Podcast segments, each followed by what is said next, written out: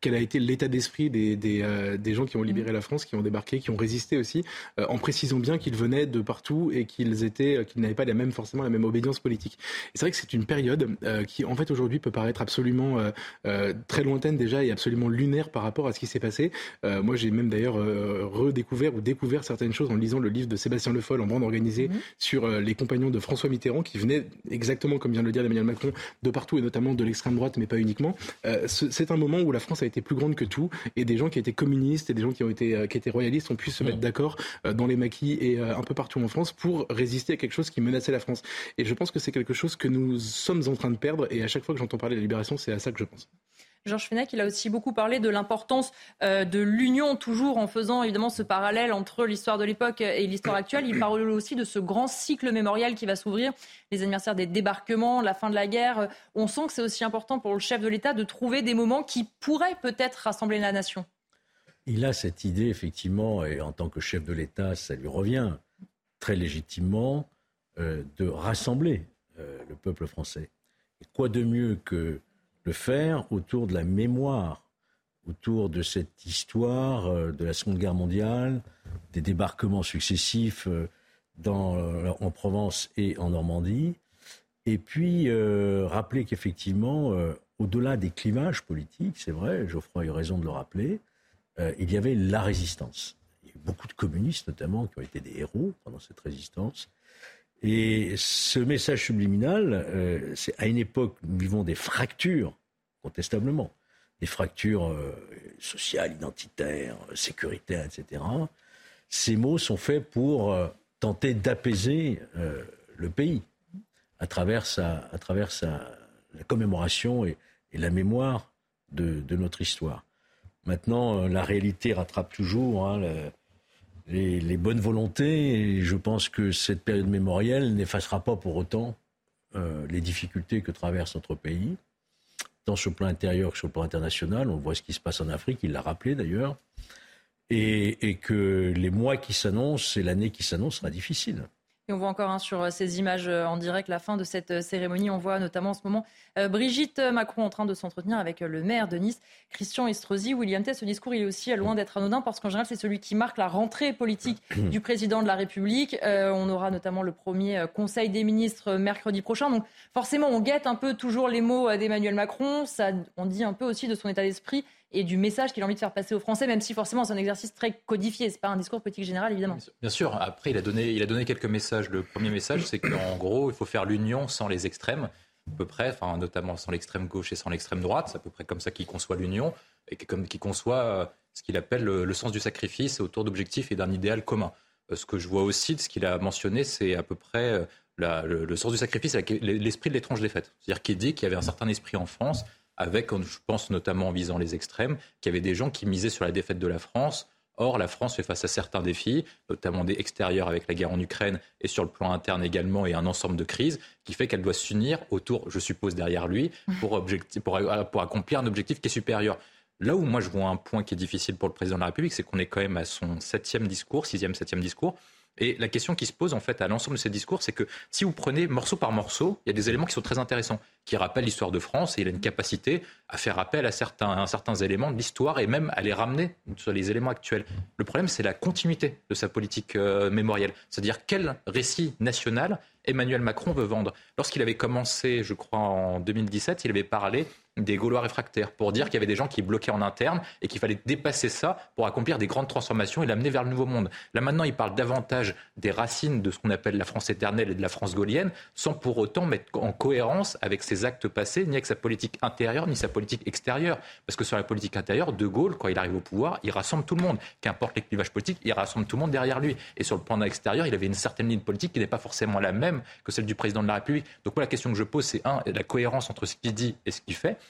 mais surtout la continuité de la politique mémorielle. Est-ce qu'il arrive enfin à construire un récit national auquel et qui est compatible à la fois avec sa ligne politique, mais également avec l'histoire qu'il veut écrire de son mandat et l'histoire de France?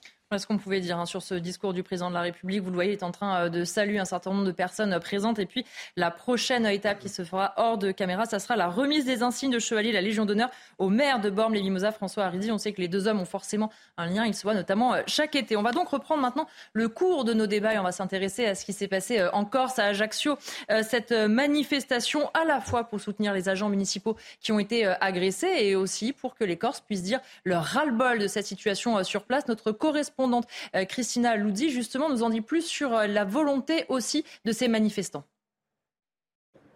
C'est près de 700 personnes, toutes générations confondues, qui se sont rassemblées ce jeudi après-midi euh, dans le quartier des Cannes à Ajaccio à l'appel euh, de plusieurs mouvements nationalistes et d'associations euh, pour protester contre les menaces dont auraient été victimes deux agents municipaux dimanche dernier alors qu'ils effectuaient leur tournée matinale dans ce quartier populaire d'Ajaccio. Les participants se sont rassemblés devant l'école élémentaire du quartier avant de se diriger vers l'endroit où les employés municipaux ont été agressés et dont plusieurs habitants assurent qu'il s'agit euh, d'un point de deal en scandant ici on est chez nous, on est là, la drogue dehors, les dealers dehors. Les manifestants euh, ont été applaudis euh, par des habitants aux fenêtres d'un immeuble décrit comme le plus problématique du quartier. Les forces de l'ordre étaient présentes mais sont restées en retrait et c'est aux alentours de 19h que le cortège s'est dissipé dans le calme. Georges Fenech, on a déjà beaucoup parlé de la Corse ensemble. Là, on a vu quand même des manifestants très déterminés aller au bas de ces immeubles où ils imaginent qu'il y a un certain nombre de dealers. Et, au sens propre du terme, ils vont les chercher. Vous vous souvenez euh, des, propos que j'ai tenus hier soir Je dis en Corse, il y aura une mobilisation citoyenne.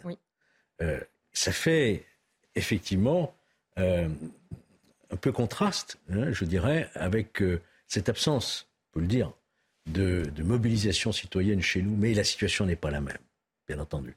Moi, je me réjouis de voir que des, les Corses se mobilisent pour maintenir une paix civile, maintenir une tranquillité dans leur quartier et éviter que ça dérape un peu comme chez nous.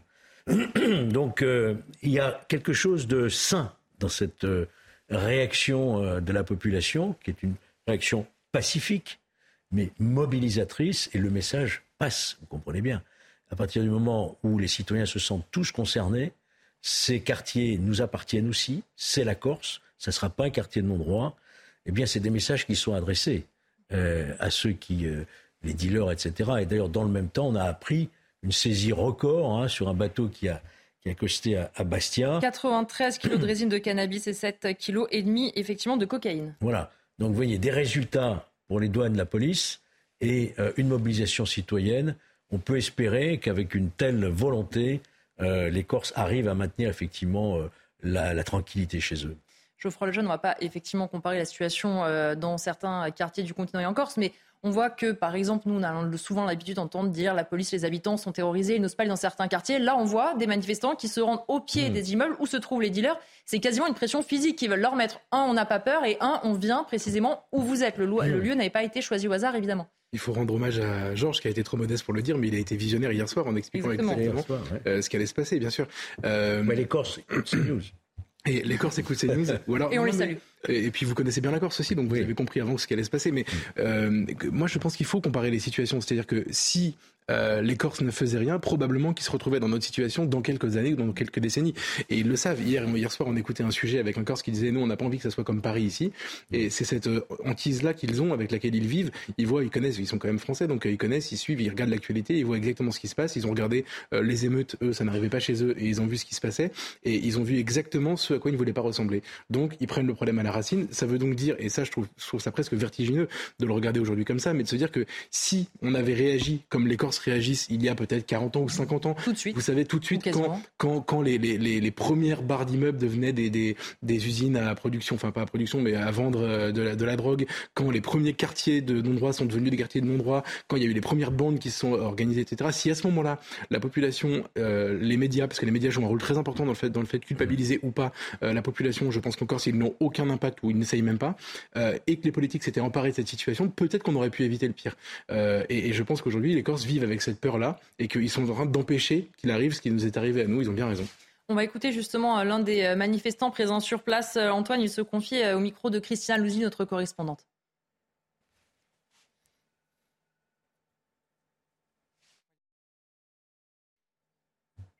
On vit quand même bien. Il ne faut pas croire que c'est pas quand même comme sur certains chez les continents et tout. On est quand même. Mais là, ça a débordé parce qu'on était d'accord avec on les voyait, on disait bonjour et tout avec eux. On les connaît, on se côtoie, on dit bonjour, il n'y a pas de tranquillité ici. Tranquillité, il n'y en a pas. Mais les jeunes sont trop agressifs. Mais là-bas, ça a débordé, c'est pour ça que maintenant c'est fait. Ça, il ne faut plus l'accepter. Les gens, euh, nous, on allait au bar, là, eh bien, il y, en a qui viennent, on, discute, on joue, on joue au rami, il n'y a, pas de problème. Mais ça, ça fait déborder le vase, il ne faut, plus que ça, arrive. On rejoint William Tess, ce que disait Geoffroy Lejeune à l'instant. Là-bas, ça a débordé. On dans certains quartiers du continent. Ici, on ne veut pas que ça arrive. C'est l'avis de tous les manifestants qu'on a interrogés, tous les porte-paroles d'associations qui ont organisé cette mobilisation et tous les élus d'ailleurs qu'on a eu depuis 2-3 jours en Corse. Bah, globalement, vous avez un, premier phénomène, c'est que les Corses se construisent souvent en opposition avec le continent et notamment avec Paris. C'est-à-dire que si vous êtes parisien, vous venez avec une voiture parisienne, c'est un peu compliqué pour vous. Et donc, ils ne veulent pas forcément ressembler à Paris. C'est d'ailleurs pour ça qu'ils sont Corse, qu'il y a une très forte identité culturelle locale. Le deuxième point que moi je vois qui est moi, je pense plus global, et notamment qui est raccroché avec les émeutes, c'est qu'il y a un changement de psychologie avec les émeutes qu'on a connues en 2005. Lorsque vous étiez en 2005, les habitants ne voulaient pas, voulaient que ça s'arrête, mais ne voulaient pas forcément que l'État reprenne la main et le contrôle du territoire. Or, 15 ans après, enfin 18 ans après, pardon, et eh ben maintenant la perception des habitants au niveau des quartiers a changé. C'est-à-dire que maintenant les personnes sont prêtes à se défendre eux-mêmes, sont prêtes à se mobiliser pour reprendre en main leur quartier, pour reprendre en main leur territoire. On le voit à la fois encore cette manifestation, mais également dans toutes les enquêtes d'opinion. Vous avez 70% des Français qui veulent que l'État soit beaucoup plus ferme sur les questions de sécurité, sur les questions migratoires, sur les questions de justice, etc. Donc moi je pose cette question suivante. Si par cas, parce que vous ne pouvez pas faire comme la manifestation en Corse en métropole, mais si par cas sur les territoires nationaux, donc en métropole, pardon, dans les grandes banlieues de 9-3, etc., à Villeurbanne, à côté de Lyon, à Marseille, je pense que les habitants de quartier soutiendraient une action de l'État qui viserait à reprendre le contrôle du territoire. Seulement, ils ne sont pas en capacité de le faire eux-mêmes parce que si par cas ils se mobilisent eux, bah, de toute façon, ils se font flinguer ou ils se font déloger rapidement.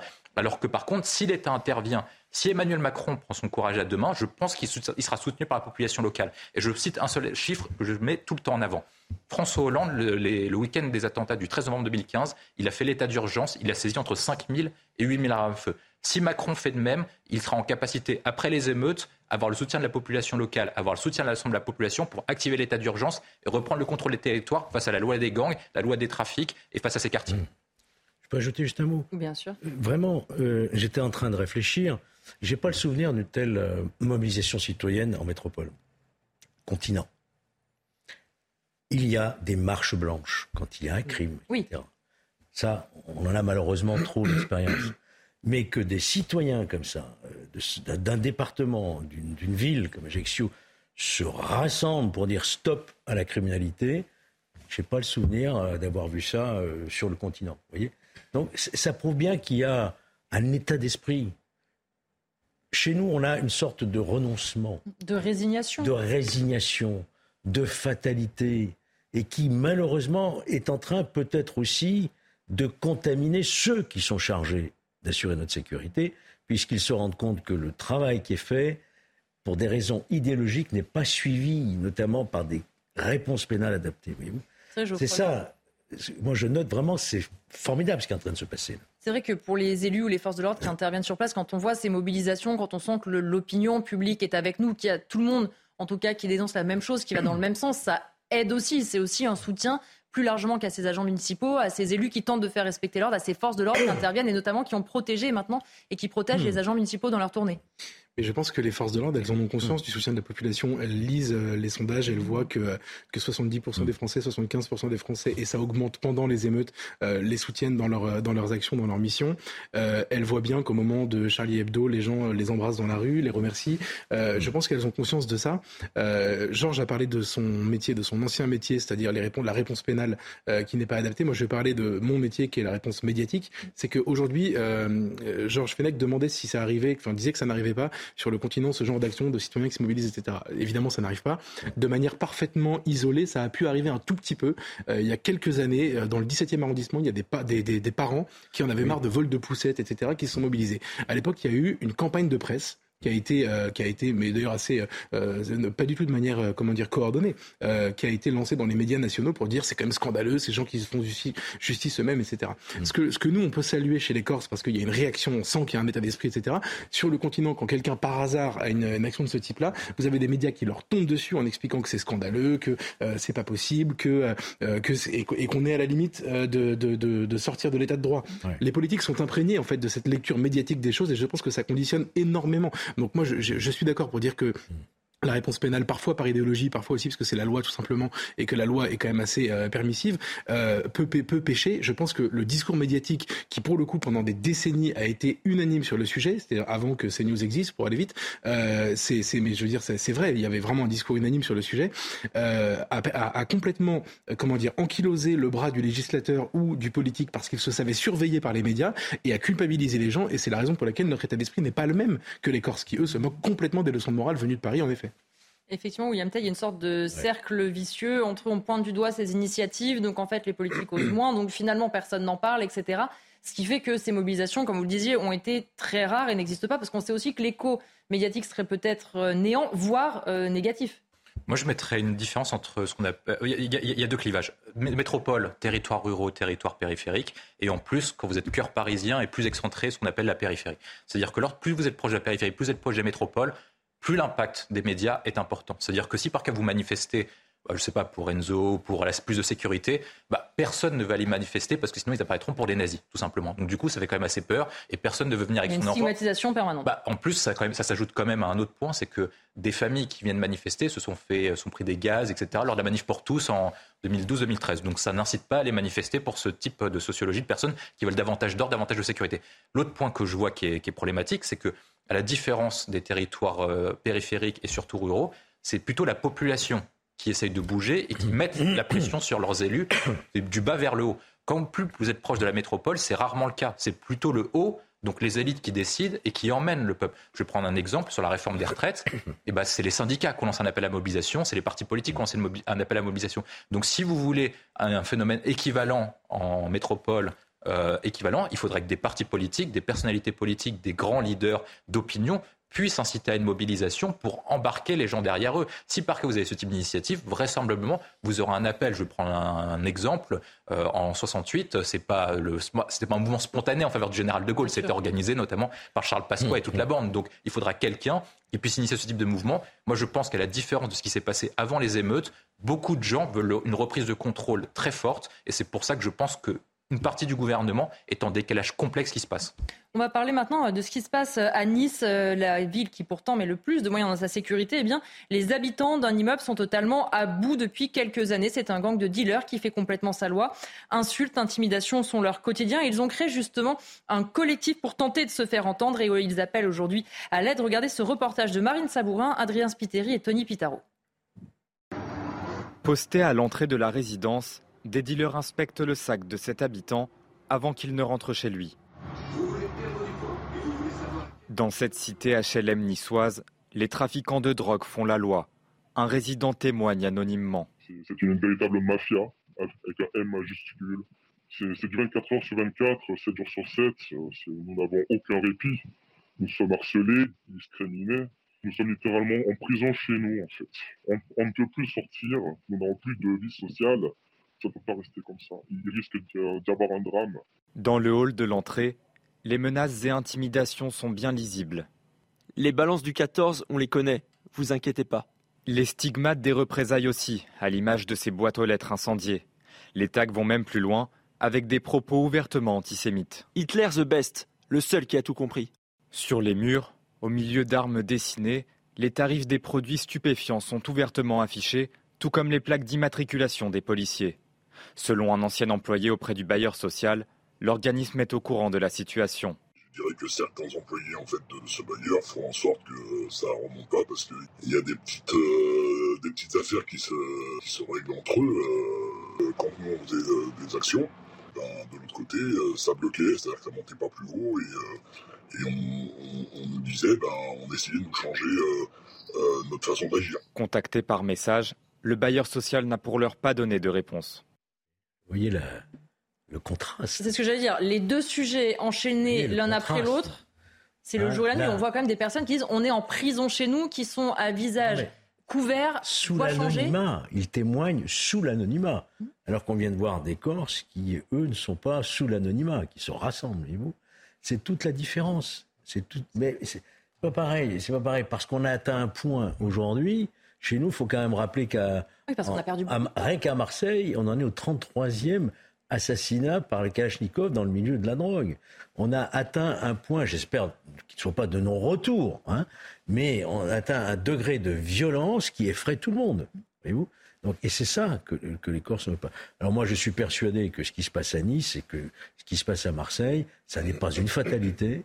Il n'est jamais trop tard, bien sûr, surtout quand on a des responsabilités euh, politiques, de, de ne pas renoncer au combat. J'ai entendu que le ministre de l'Intérieur vient d'envoyer à nouveau une compagnie euh, de CRS. CRS suite à Marseille, exactement. il faut continuer ce harcèlement des dealers euh, sur les points de deal et, et ne pas baisser la garde. Geoffroy Lejeune, est-ce qu'on peut se dire qu'il n'est pas trop tard et que la volonté politique peut venir à bout de ces situations? Là, on parle de Nice, mais effectivement, on pourrait parler par exemple de Marseille ou d'autres quartiers, la Guillotière à Lyon aussi, etc. C'est honnêtement, c'est toute la question. Moi, je suis pas sûr. Évidemment, je l'espère, mais je suis pas sûr du tout. En tout cas, dans le cadre euh, légal actuel, je sais pas si on peut faire quelque chose contre cette histoire. Mm. Et pourtant, il y a tout. Euh, Il y, a, il y a tous nos problèmes. C'est-à-dire, euh, vous avez en effet le bailleur social qui euh, couvre ou en tout cas qui n'agit pas. Vous avez la police qui est objectivement, quand vous voyez que la- leurs plaques d'immatriculation sont répertoriées, normalement, ça se passe dans l'autre sens. Euh, Oui, ils sont affichés partout. et voilà, les habitants qui sont terrorisés. Je ne sais pas s'il y a des armes dans cet immeuble, mais il y a une possibilité qu'il y en ait. En tout cas, c'est pas impossible. Euh, et, et dans le cadre légal actuel, qu'est-ce que vous voulez faire? Une descente de policiers, euh, même s'ils viennent à, à 10 au lieu de venir à 3, euh, qu'est-ce qu'ils vont faire? Contrôler des gens? Est-ce qu'ils vont les mettre en prison ou les arrêter parce qu'ils auront du, du shit sur eux A priori, non. En tout cas, ça justifie plus aujourd'hui une incarcération. Euh, c'est pas possible de les éloigner de ce milieu-là. Comment vous voulez faire? Il y a, En fait, il y a, dans l'état actuel des choses, il n'y a pas de possibilité de reprendre le contrôle sur un immeuble. Alors maintenant, vous imaginez à l'échelle de euh, cités entières ou de régions entières où la drogue a pris le pas. Et la, la vérité, c'est que ces gens, les dealers, euh, enfin les gens qui tiennent le trafic de drogue, sont des juristes hors pair en réalité. Ils Ils connaissent sont souvent cœur très malins. Ils sont très malins et ils connaissent l'état du droit parfaitement. Donc tout ce qu'ils font, euh, ils, font en sorte, et à l'exception évidemment d'a- de- de- d'actions très graves comme par exemple les règlements de compte, etc. Mais ils se font pas avoir. euh, ils font en sorte de, de ne jamais risquer quelque chose de trop grave par rapport à ce qu'ils font. Euh, ils jouent sur le fait que leur euh, leur chouf, enfin leur, leur les, les, les gamins qui Les surveillent, les guetteurs pardon, soient mineurs. Comme ça, ils sont relâchés immédiatement. Ils jouent sur toutes ces sur toutes ces règles là que nous avons mises en place, que nous avons mises en place, que nous avons voté parce que naïvement on a pensé que c'était bien que les mineurs ne puissent pas aller euh, en prison évidemment. Euh, ils jouent sur tout ça et à la fin on est arrivé dans une situation d'impuissance absolue. Donc moi depuis longtemps je me dis que je pense si on veut c'est une bataille, le point de non-retour est pas loin, je sais pas s'il est atteint ou pas mais il est pas loin et que si on veut avoir une chance de, nous en sortir face à ce fléau, il va falloir à un moment donné créer un cadre légal, euh, un autre cadre légal en réalité, comme on fait pour le terrorisme en fait, pour, se permettre plus de choses avec ces gens-là et, évidemment avec des conséquences qui seront, enfin en tout cas j'espère des résultats qui seront meilleurs. Georges. Oui, non, mais moi je ne pourrais pas partager cette pointe de pessimisme euh, de Geoffroy Lejeune qui désespère en réalité en disant mais qu'est-ce qu'on attend? C'est ça. Et il le dit bien, il faudrait passer à, un- un niveau supérieur. Il parle de bataille, moi j'emploierais carrément le mot de guerre. Il faut déclarer une guerre au trafic de stupéfiants qui pourrit la vie des cités, qui génère toute forme de délinquance, des assassinats, mais également des cambriolages, tout ce que vous voulez. Euh, il faut donc déclarer une guerre et euh, sans doute la coordonner. Vous savez, dans une armée, il y a un général. Il faut donc qu'il y ait un général en chef. Et je, je répète à nouveau, moi, je, je- je- je rêverais, si vous voulez, une structure judiciaire ad hoc avec un parquet national antidrogue qui coordonne sur l'ensemble du territoire les actions pour démanteler les filières. Parce que ce sont des filières, vous savez. Ça ne vient pas comme ça. Il y a de vrais réseaux, de vraies filières sûr. Qu'il faut savoir démanteler. Et puis euh, que les juridictions, les GIRS, les fameuses GIRS, qu'elles soient à Marseille, à Lyon, etc., euh, prononcent des sanctions très sévères contre les dealers, pas, pas uniquement contre les grands trafiquants ou importateurs ou distributeurs, mais également contre les dealers de quartier. Il y a des mesures qui peuvent être prises aussi, c'est pour les mineurs l'éloignement, c'est-à-dire une ordonnance du juge des enfants, par exemple, euh, qui éloigne, qui extrait le mineur délinquant, celui qui fait le chouf, le dealer, etc., et qui le place dans un établissement euh, spécialisé ailleurs que dans sa ville pour l'éloigner, l'extraire. Et ça serait que lui rendre service. Quand vous voyez le nombre de mineurs qui sont soit des assassins, soit qui sont tués, c'est aussi dans leur propre intérêt, je dirais. On va voir aussi euh, la réaction euh, d'Éric Ciotti, le euh, député Les Républicains de cette circonscription, et évidemment toujours en campagne contre son grand rival Christian Estrosi. J'appelle à une réaction du préfet et du maire de Nice pour mettre fin immédiatement à cette situation que je dénonce depuis des semaines. On y donne l'adresse. Les habitants sont pris en otage par les trafiquants qui les menacent de mort et leur font vivre l'enfer. Gérald Darmanin, vous ne pouvez cautionner l'abandon de ce quartier. William Tay, il y a aussi beaucoup de politiques. On voit Éric Ciotti, Christian Estrosi ne cesser de s'écharper sur cette question sans que ça serve forcément d'ailleurs beaucoup euh, la cause. Non, la question, la chose la plus intéressante, c'est la dernière phrase, c'est est-ce que Darmanin peut cautionner ça notamment s'il a des ambitions plus élevées. Le, point, c'est que ce n'est pas une zone de non-droit, contrairement à ce qu'on dit. C'est une zone auquel c'est les caïds qui tiennent la zone, et ce n'est pas la loi de la République qui s'applique, c'est la loi des caïds, ceux qui décident qui rentrent, ceux qui décident qui vivent, ceux qui décident qui ont le droit de l'argent, qui ont le droit de vivre, qui ont le droit de progresser dans la vie, dont un, un écosystème qui est parallèle au nôtre. Le point que nous on a, et historiquement on n'a jamais été pour ça, c'est qu'on a toujours fortifié le pouvoir central contre euh, les baronnies locales ou les endroits qu'on voulait jouer plus malin que le pouvoir central.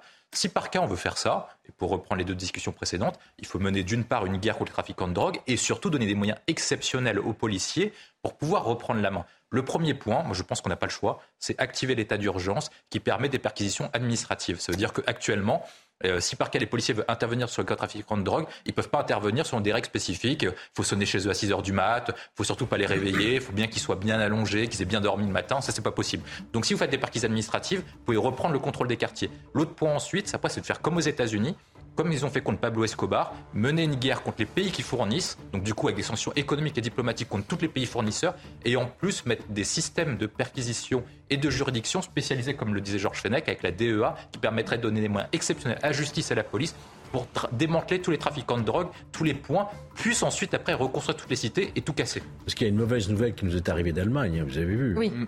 Oui. Où on a légalisé, euh, dans certaines mesures, l'usage de cannabis. Ça, c'est une forme de renoncement qui risque un jour ou l'autre d'arriver chez nous. Et on en parlera justement dans euh, l'heure des pros euh, ah. demain matin. On se retrouve juste après une courte pause. On parlera notamment d'un règlement de compte sur les réseaux sociaux entre Olivier Faure et Jean-Luc Mélenchon. À tout de suite.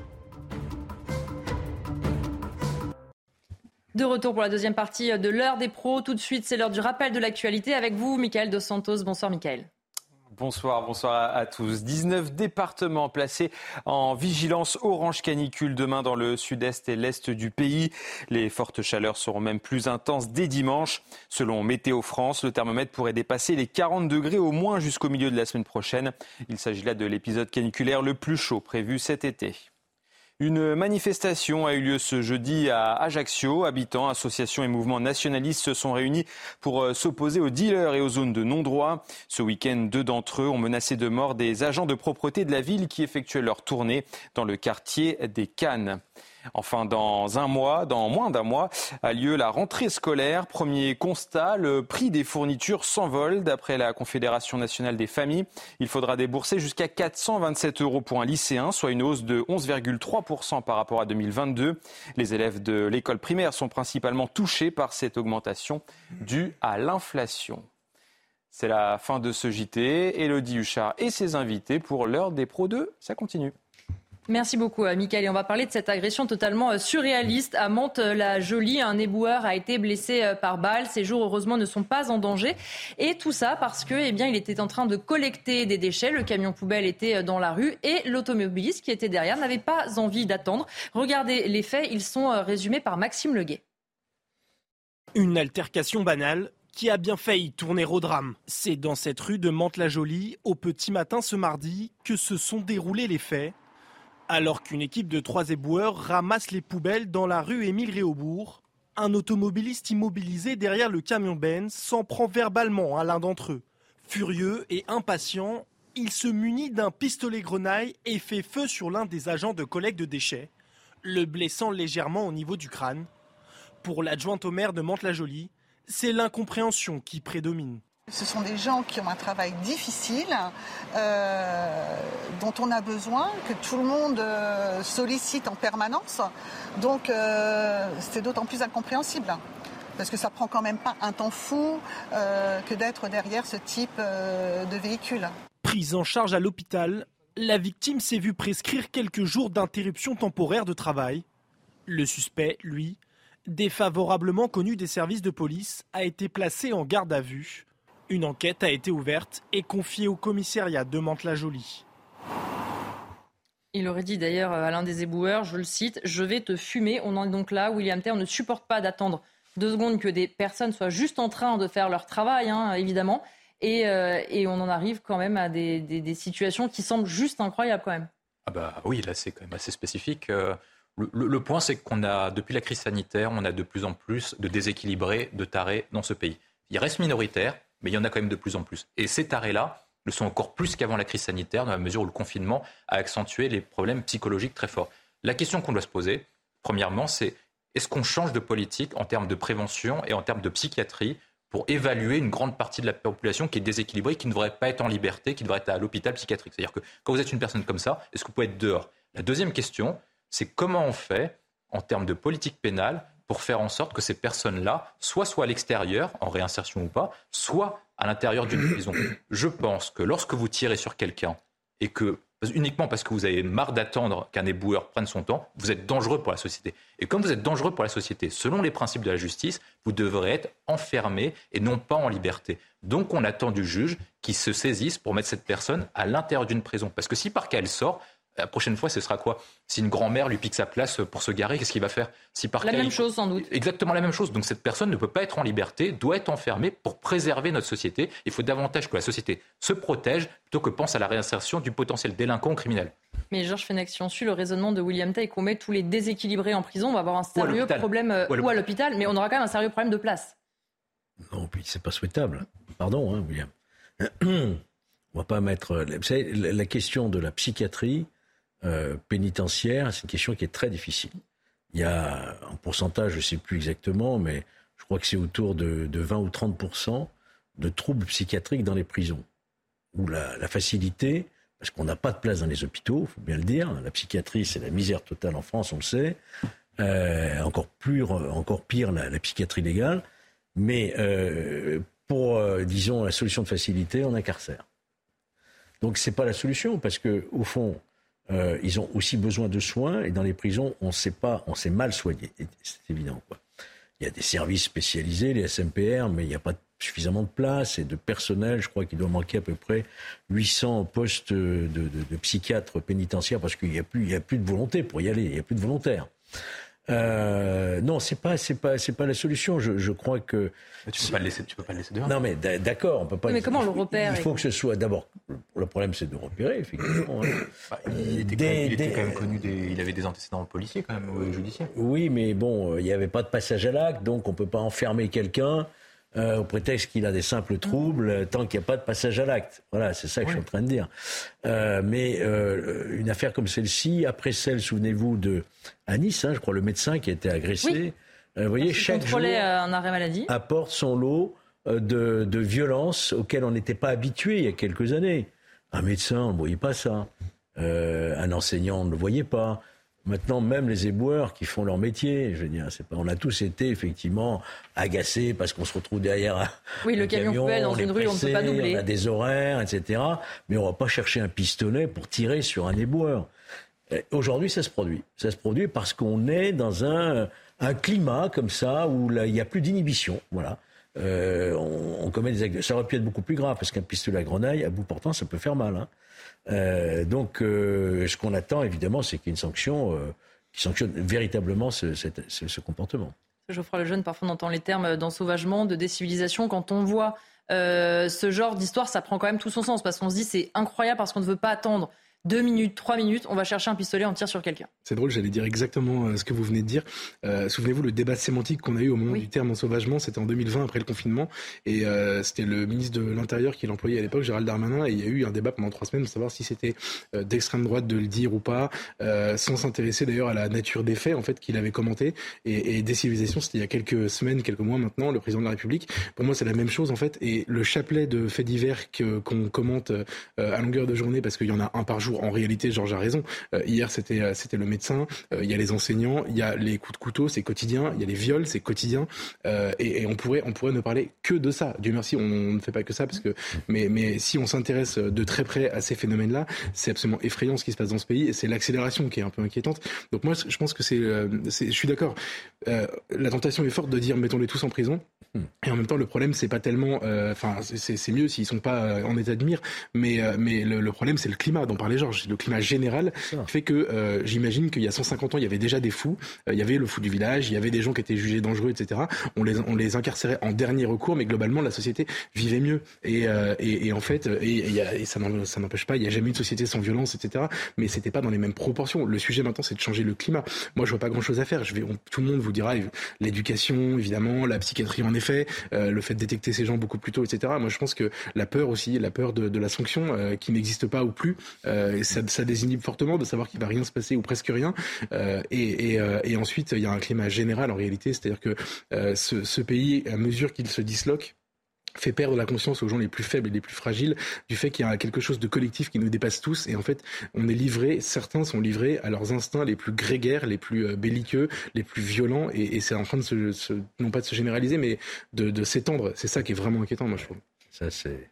Pour terminer. Pour terminer, il y a des messages politiques qu'il faut adresser dans ce pays.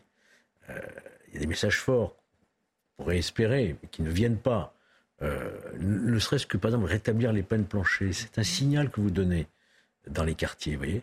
Euh, reprendre l'expérience que nous avions menée à une époque du tribunal correctionnel pour les mineurs de 16 à 18 ans. Supprimer l'excuse légale atténuante de minorité dans certaines circonstances, voyez-vous. Abaisser l'âge pénal aussi de l'âge de, la, de la majorité pénale, voyez-vous, à 16 ans. Ça, ce sont des signaux forts. Hein. Euh, construire des places de prison, euh, revoir tout le régime de l'aménagement des peines, qui est beaucoup trop généreux aujourd'hui, ce qui fait qu'une peine, ça devient une montre de Salvatore Dali. Vous savez, ça, se, voilà, ça disparaît, euh, ça s'étiole. Euh, on ne fait pas un seul jour de prison quand on est condamné à un an ferme, parce que d'entrée de jeu, on aménage la peine. Donc il faut donner des signaux forts. Je ne dis pas qu'il faille se passer dans une société du tout répressif.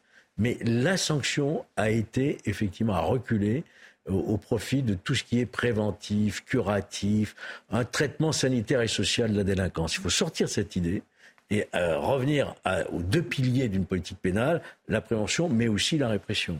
On va parler maintenant d'un règlement de compte public entre Olivier Faure, premier secrétaire du Parti socialiste, et Jean-Luc Mélenchon, le euh, leader encore de la France euh, insoumise. Tout commence par un tweet d'Olivier Faure qui dit ceci L'interview de Nicolas Sarkozy sonne la fin de Renaissance. Les hostilités à droite ne font que commencer. À la gauche et aux écologistes de ne pas tomber dans la spirale mortifère de la division. Réponse de Jean-Luc Mélenchon. Incorrigible double langage, faire l'union en se divisant aux élections sénatoriales et européennes, pose-t-il la question? Donc Olivier Faure lui répond. Cher Jean-Luc Mélenchon, j'ai toujours le même tel.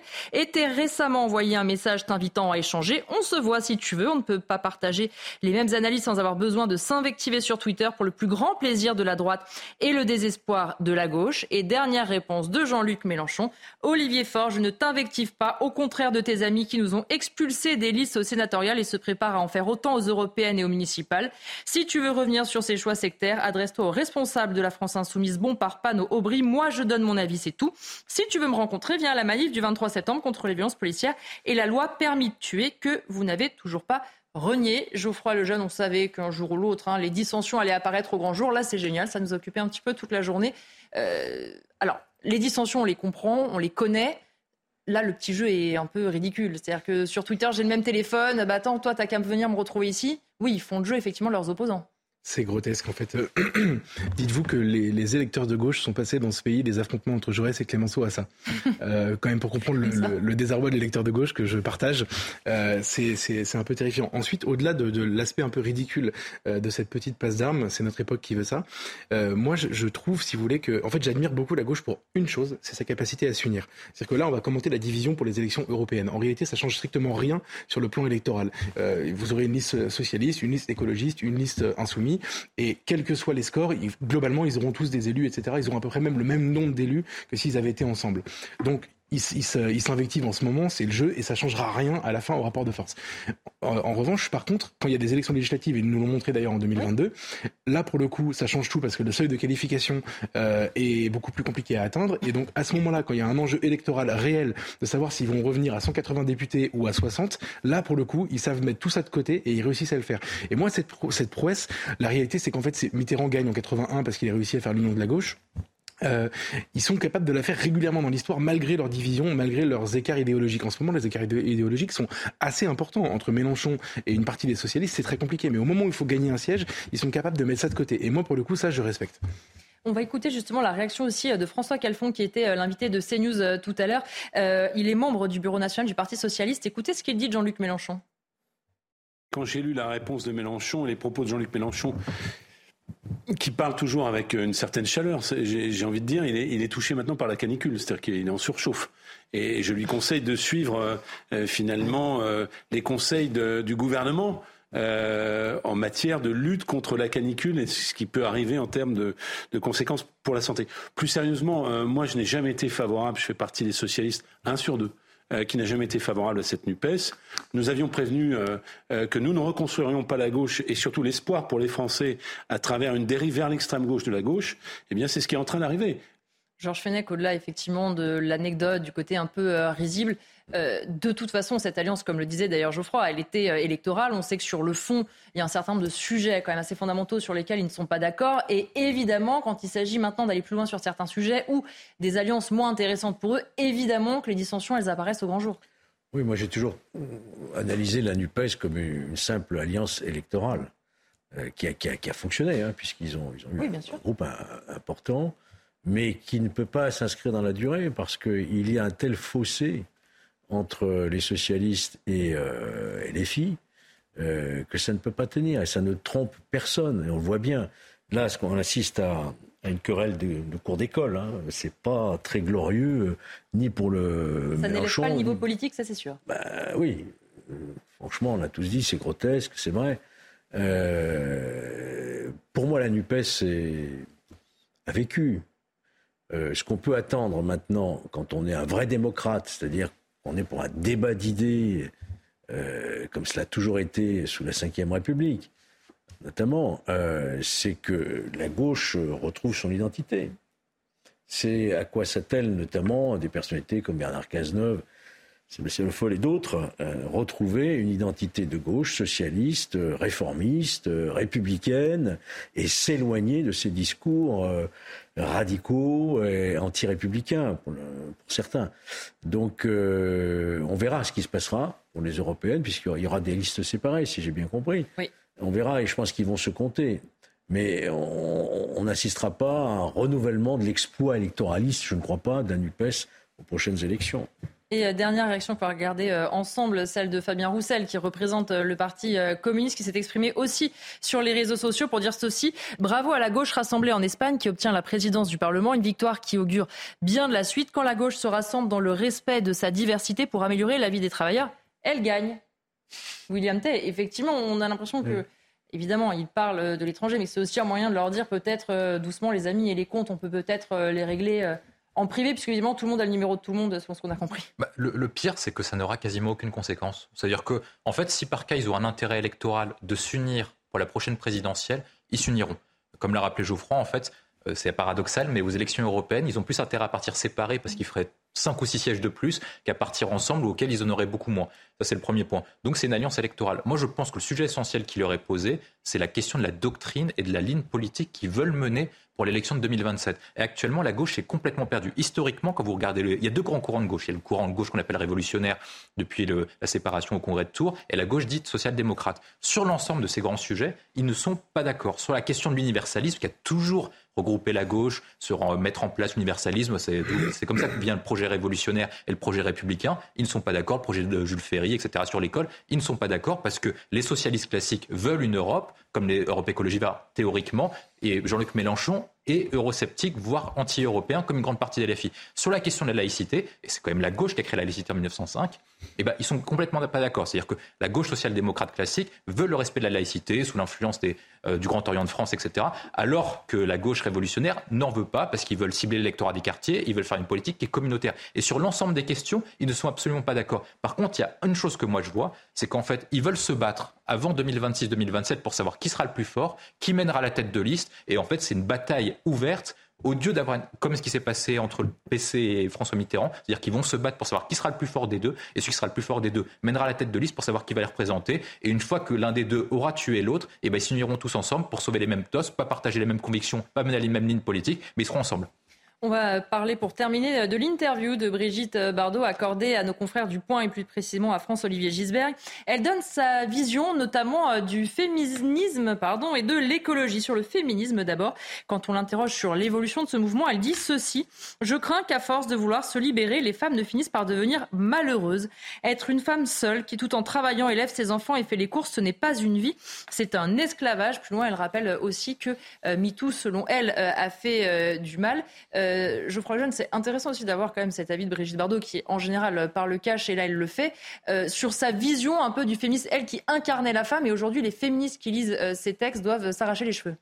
Et encore, vous n'avez pas cité les passages les plus. Euh, non, il y a aussi celui où elle dit qu'elle aime les mains aux fesses et qu'elle dit on n'a jamais violé ou alors j'étais consentante. Je pense, je pense à ça. Je voulais vous l'épargner, mais du coup, voilà. Non, mais c'est vrai que bon, vous avez raison, elle a pas ça dans sa page.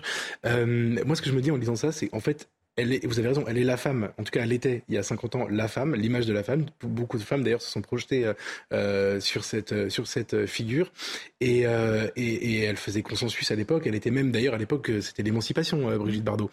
Et, et 50 ans après, c'est ce sera jugé, c'est jugé rétrograde, quasiment fasciste de dire ça, etc.